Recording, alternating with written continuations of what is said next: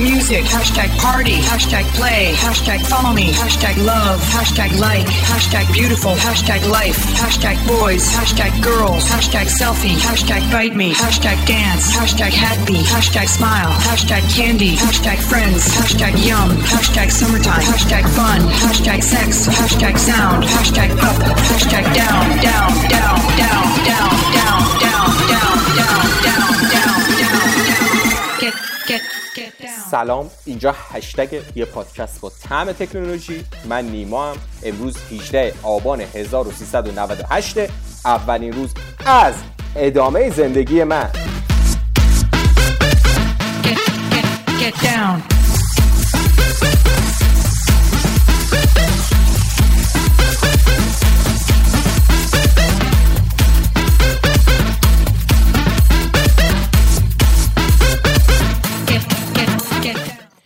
سلام مجدد خیلی مخلصیم. برنامه این هفته رو با همدیگه شروع می‌کنیم. امیدوارم هفته خوبی رو شروع کرده باشید. اول از همه می‌خوام بابت هفته پیش که برنامه نداشتیم و بدون خبر برنامه ریلیز نکردیم ازتون معذرت خواهی بکنم. یه سری مشکلات پیش اومده بود که متاسفانه نتونستیم برنامه رو به درستی رکورد بکنیم. من البته بیکار نشستم هفته قبل. یه خورده فکر کردم و شروع کردم. یه ایده جدیدی دادن برای اینکه بتونیم هشتگ رو یک مقدار مفیدتر از چیزی که الان هستش بکنیم. حالا یه سری اتفاقا قرار بیفته. فکر می‌کنم اتفاقای خوبیه. می‌بینید احتمالا توی این یکی دو هفته توی پیج اینستاگراممون هستش. اگر page رو follow نکردید بهتون پیشنهاد می‌کنم که همین الان برید page اینستاگراممون رو follow بکنید. با آدرس هشتگ‌کست خبرهای خوب و اتفاقای خوبی قرار داخل page مون بیفته. الانم نمیگم چیه که سورپرایز بشه ولی یک سری محتواهای آموزشی جدیده برای برنامه نویسا و قرار هر روز این اطلاعات توی پیجمون قرار بگیره. اتفاق جالبیه. خب بدون معطلی بریم سراغ بحث این هفتمون که یکی از بحثایی که من همیشه می‌خواستم تو هشتگ دربارهش صحبت بکنم. بسیار موضوع موضوع جذاب و شیرینیه. هم برای کسایی که علاقه مندن به علوم داده و هوش مصنوعی و و برنامه نویس های عزیزمون. اگه به هوش مصنوعی و یادگیری ماشین علاقه داشته باشن. این اپیزود این هفتهمون میشه گفتش که تکمیل کننده یکی از اپیزودهای قبلیمونه. فکر می‌کنم توی اپیزود دوممون ما داشتیم درباره machine learning صحبت می‌کردیم. این هفته در ادامه اون اپیزود می‌خوایم درباره شبکه های عصبی بیایم صحبت بکنیم یا neural network ها یا شبکه های مصنوعی عصبی یا همچین چیزایی اما واقعیت اینه که یه خورده توضیح دادن شبکه عصبی توی پادکست و به صورت صوتی کار سختیه. به خاطر اینکه اگر واقعا بخوام شبکه عصبی رو توضیح بدم باید یه سری روابط ریاضی رو بنویسم توضیح بدم شکل براش بکشم و حالا اونجوری که سر کلاس تدریس میشه یا تدریس می‌کنم. ولی خب حالا برای اینکه پادکست به صورت صوتیه من سعی می‌کنم یه خورده ساده تر توضیح بدم و اگر نیاز به مثال هست مثال هستش مثال بیشتری براتون بزنم. حالا اگه بتونید تمرکز بکنید روی پادکست احتمالا این موضوع تا آخر این پادکست براتون کامل جا میفته اول از همه هم مثل همیشه میریم سراغ تاریخچه شبکه های عصبی. یه خورده دربارش توضیح میدیم بعد یه خورده درباره این که اصلا این شبکه عصبی ها چجوری الگو برداری شدن از شبکه عصبی انسان و طبیعی. بعد یه خورده به قول درودش رو می‌خوام براتون بریزم بیرون توضیح بدم که اصلا این شبکه عصبی از چه ساختاری دارن و یه جمع‌بندی می‌کنیم موضوع در واقع شبکه عصبی وقتی شروع شد توی قرن 19 هم دو, تا دو تایپ از دانشمندان داشتن روی این قضیه کار می‌کردن. یکی دانشمندای علوم پزشکی بودن که داشتن سعی می‌کردن یه سیستم تجزیه و تحلیل مغز انسان رو بیان کشف بکنن. ببین اصلا مغز انسان چجوری این کار انجام میده. یادم دانشمنده ریاضیات بودن که می‌خواستن یک مدلی رو درست بکنن که بتونه با یه تحلیل عمومی مسائل رو حل بکنه.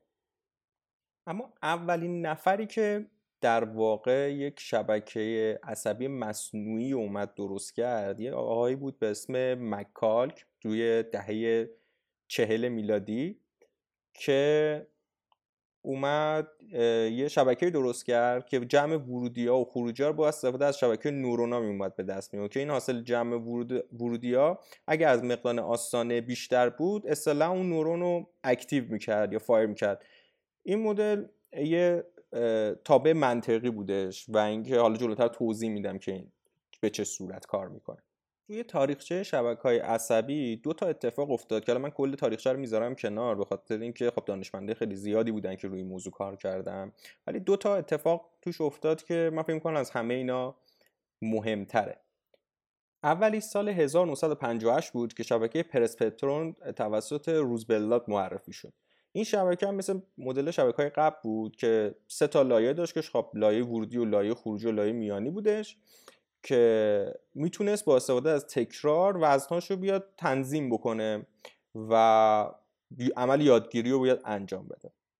اما این شبکه پرسپترون یه ایرادی که داشتش اینه که خیلی از مسائل رو نمی‌تونست حل بکنه یا جواب درست حسابی بهش نمی‌داد. برای همین عملا بیکاربرد بودش و یه چند سالی شبکه های عصبی رو گذاشتن کنار و دیگه روش تحقیق نمی‌کردن. البته خب یک سری از دانشمنده بودن حالا روش داشتن کار می‌کردن ولی خب دیگه به اون هیتی که قبلا بود نبود. دیگه عملا رفتش کنار. تا سال 1974 که یه آقای به نام ورباس اومد یه شیوه جدیدی از آموزش رو گذاشت پایگذاری کرد که حالا جلوتر من دربارش توضیح میدم.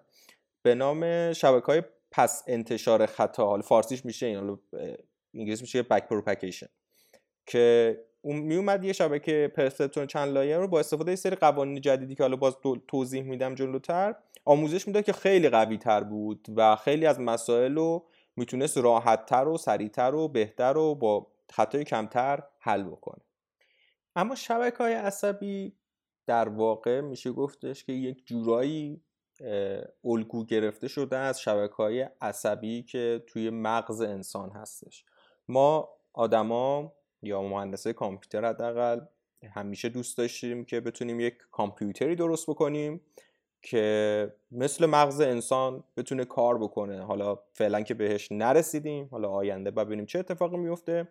ولی خب اتفاقی که تا امروز افتادم خیلی فاصله داریم تا اینکه ما بتونیم به کامپیوتری درست بکنیم یا پردازنده درست بکنیم که بتونه مثل مغز انسان عمل بکنه. چیزی که داخل مغز انسان است البته خب یکی از دلایلی که در واقعیت اینه که ما نتونستیم هنوز به کامپیوتر بسازیم که مثل مغز انسان باشه به خاطر اینکه مغز انسان خیلی پیچیده است با هم و هنوز ما نمی‌دونیم به چه صورت داره کار می‌کنه. ما در واقع میشه گفتش که شاید چند درصد بدونیم مغز انسان به چه صورت کار می‌کنه و هنوز بیشترش رو نمی‌دونیم و کشف نکردیم ولی چیزی که فعلا ما می‌دونیم اینه که مغز انسان چیزی بین 100 میلیارد تا 500 میلیارد نورون داخلش وجود داره که این نورون ها این کار آموزش رو دارن انجام میدن ولی کامپیوترهایی که ما درست کردیم و به قول معروف خفن تریناشون در حد چند میلیارد مثلا شاید در حد 4 5 میلیارد ترانزیستورن و هنوز خیلی راه داریم تا اینکه به اون اعداد برسیم و بتونیم اون پردازشی که مغز ما می‌تونه انجام بده رو انجام بدیم باش اما گفتم توی مغز ما یه سری نورون وجود داره یه چند صد میلیارد نورون وجود داره که این نورون ها همگی به همدیگه متصل هستن و عملا یک شبکه رو توی مغز ما اومدن ساختن. نمی‌خوام اینجا دربارهش توضیح بدم چون یک اپیزود درباره این موضوع ما کامل اومدیم صحبت کردیم که این نورون ها در مغز ما به چه صورت هستن اپیزود دوممونه. می‌تونید گوش بکنید. ولی این نورون ها کار اصلیشون به این صورته که عملی که انجام میدن انتقال پیامه یعنی و تصمیم گیری برای اینکه این پیام رو انتقال بدن یا نه. یعنی فکر کنید که یک نورونی وجود داره که یک ورودی داره و شاید چند تا خروجی داشته باشه و اطلاعات رو می‌گیره. اگر به اون آستانه تحریک یا به ترشولدش برسه اطلاعات رو به نورون بعدیش انتقال میده. حالا این چه اتفاقی میفته می‌تونید تو اون اپیزود گوش بکنید.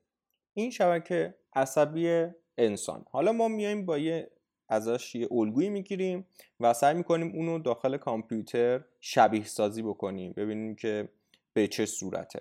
در واقع ما نمی‌خوایم مغز بیایم شبیه سازی بکنیم. اشتباه نشه چون خیلی وقتا وقتی اینو توضیح میدم بچه اینو قاطی می‌کنن. ما داریم در واقع یک شبکه عصبی کوچیک و خیلی پیش پا افتاده نسبت به مغز انسان و شبکه عصبی که داخل مغز هستش رو شبیه سازی می‌کنیم. چیزی که توی مغز ما در واقعیت وجود داره خیلی فراتر از این حرفاه و حتی ما در واقعیت هیچ تلاشی هم برای رسیدن به اون تا به امروز نکردیم چون خودمون می‌دونیم که کار بیهوده یه فعلا با علمی که در حال حاضر وجود داره. خب حالا شبکه های عصبی به چه صورته؟ شبکه عصبی رو اینطوری تجسم بکنید. البته پیشنهاد می‌کنم که توی گوگل سرچ بکنید کلی عکس براش هست که اگر بذارید کنار این گفته که من دارم خدمتتون میگم اون وقت خیلی موضوع بهتر براتون جا میفته. یه شبکه عصبی می‌تونه متشکل بشه از یه دونه input layer یه دونه hidden layer و output layer حالا البته مثلا hidden layer خودش می‌تونه چند تا لایه مختلف باشه که حالا بعدا دربارهشون صحبت می‌کنیم. اطلاعات از input مون وارد میشه قاعدتا.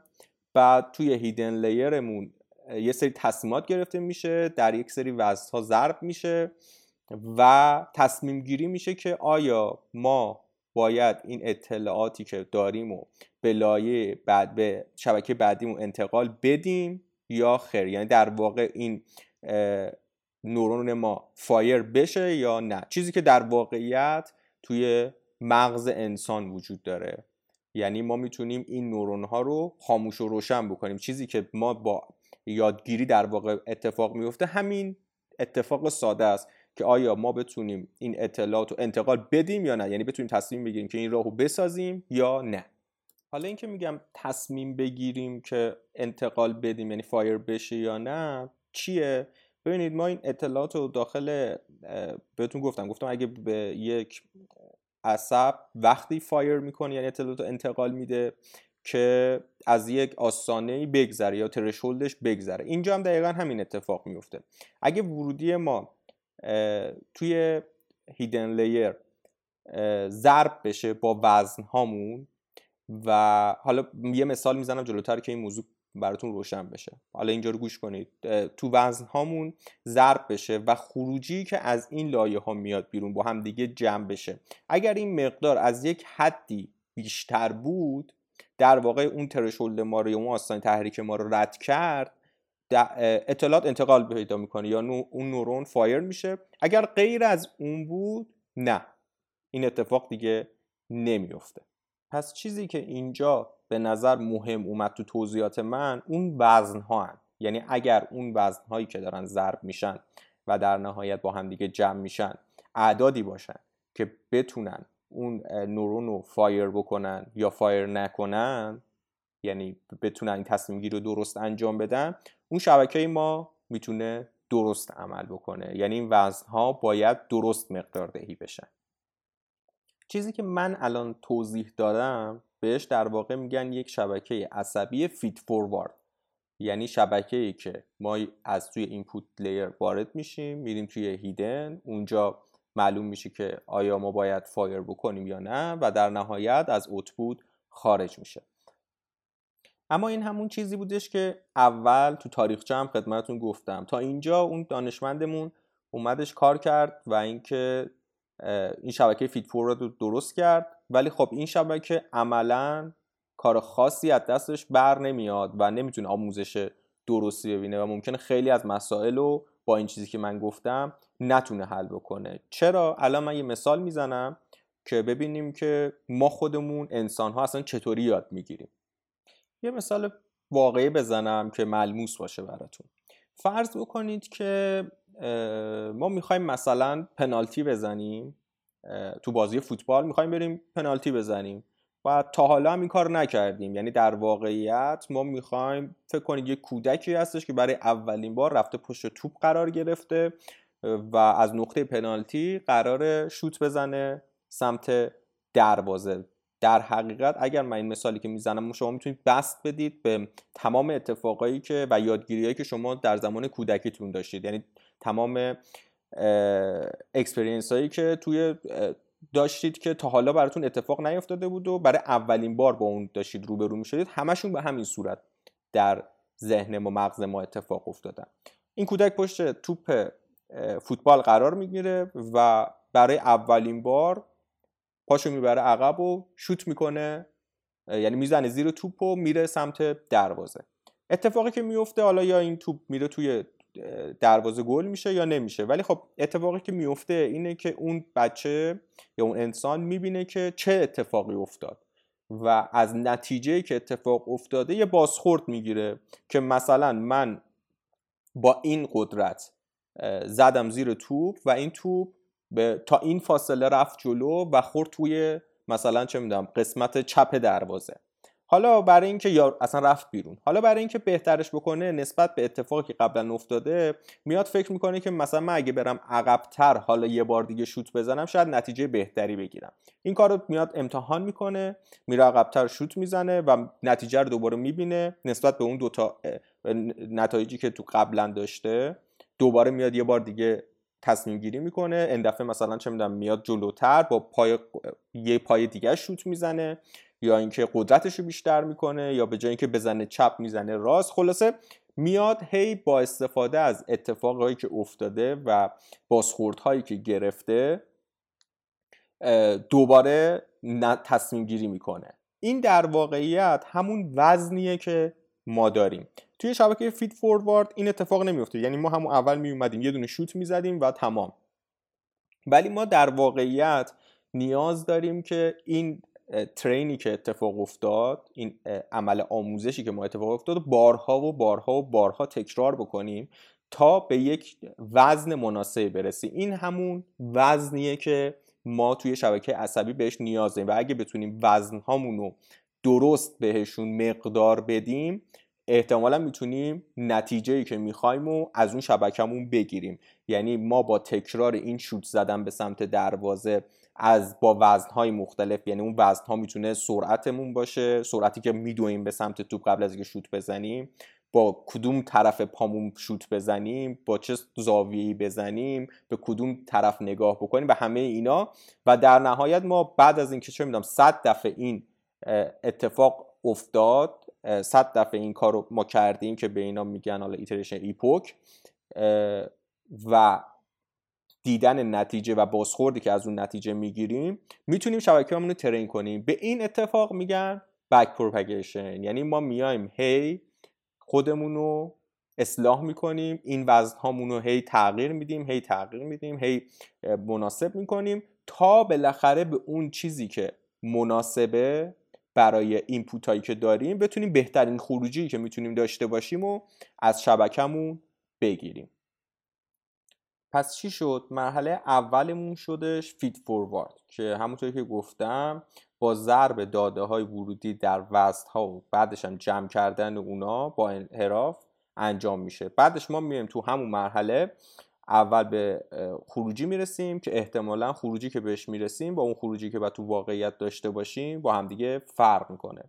اینجاست که میایم با استفاده از یک تابع ضرری که داریم مشخص می‌کنیم که feed forward مون چقدر خطا داشته؟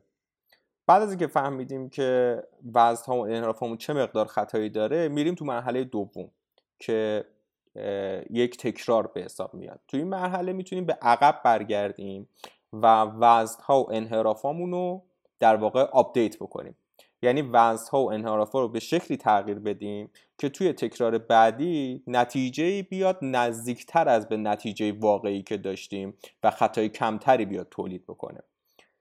این تکرار رو بهش میگیم feed forward و بعدش هم back propagation که انقدر انجام میشه تا خروجی شبکه برای تمامی دادای آموزشی مثل مثالی که زدم به نزدیکترین مقداری که باید در واقعیت وجود داشته باشه برسه. اینطوری میشه که الگوریتم شبکه عصبی ما یاد می‌گیره و می‌تونه اگر مسئله جدیدی بهش بدیم با ویژگی های جدید رو بتونه حالا حل بکنه. پس بیس شبکه عصبی شدش تکرار. حالا فکر می‌کنم که متوجه شدید وقتی درباره شبکه عصبی صحبت می‌کنیم خیلی اتفاق عجیب غریب و سختی نی پیچیده ای نیستش و خیلی راحت اگر مثلا به Python مسلط باشید بدون استفاده از هیچ framework ی یا کتابخونه خاصی که مربوط به شبکه های عصبی یا یادگیری ماشین یا deep learning و اینا باشه خیلی راحت فکر می‌کنم در مثلا حدود 20 خط شما می‌تونید یک شبکه عصبی ساده همین چیزی که من امروز توضیح دادم و خیلی راحت بنویسید و توی اینترنت هم و توی گیت هاب هم پروژه سمپل براش زیاد هست. حالا من یه دونه احتمالا خودم بنویسم به عنوان سمپل بذارم داخل گیت هاب لینکش رو براتون بعدا می‌ذارم. و ببینید که طراحی شبکه عصبی به اون پیچیدگی که فکر میکنیدم نیست و خیلی راحت میشه پیاده سازیش کرد با زبونه برنامه‌نویسی مختلف. حالا ما میگیم پایتون چون که تو پایتون یه سری ابزار هستش که راحت تر میشه اینجور برنامه ها رو باهاش پیاده سازی کرد. اما اگه به موضوع علاقه مند شدید source ی که می‌تونم بهتون معرفی بکنم برای اینکه بتونید کلا حالا شبکه عصبی و deep learning و machine learning رو شروع بکنید باهاش. و course خیلی خوبیه. course آقای اندروه که توی دانشگاه استنفورد برگزار کرده. این آقای اندرو یکی از آدمای خیلی نیک روزگاره که ماشین لرنینگ رو خیلی خوب درس میده و اینکه ویدیوهایی که ازش هست کورسایی که برگزار کرده خیلی خوبه. یه سایت هم دارم به اسم deeplearning.ai که بهش سر بزنید. خیلی اطلاعات جالب و آموزش های خوبی داخلش هست.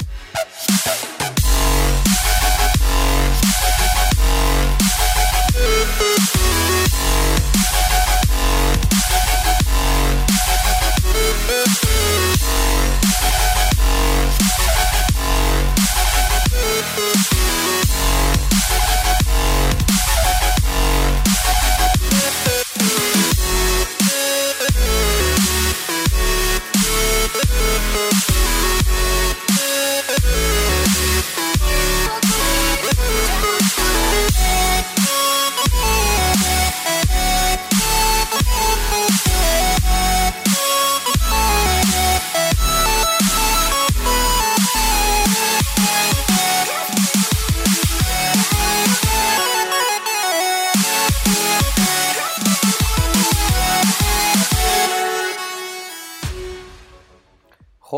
اینم از اپیزود این هفتمون امیدوارم که موضوع براتون موضوع جذابی بوده باشه. به خاطر اینکه خیلی از من درخواست میشه که روی هوش مصنوعی صحبت بکنم رو موضوعات ماشین لرنینگ صحبت بکنم و درخواست های این که درباره موضوعاتی که مربوط به برنامه نویسی هم هستشم خیلی زیاده. برای همین من سعی می‌کنم یه تعادلی بین این دو موضوع برقرار بکنم و بعضی هفته درباره حالا هوش مصنوعی صحبت بکنیم بعضی هفته هم درباره برنامه نویسی ولی همچنان از شما می‌خوام که به من موضوع پیشنهاد بدید موضوعایی که بهش علاقه‌مند هستید و دوست دارید دربارهشون با هم دیگه صحبت بکنیم. اگر نظری دارید حتما داخل اینستاگرام داخل page مون هشتگ کست برام direct بفرستید. من همه direct رو می‌خونم بهشون جواب میدم. و خیلی خوشحال میشم که نظر شما رو درباره اپیزودا بدونم و همین تا هفته بعد خیلی مخلصیم. خدا نگهدار.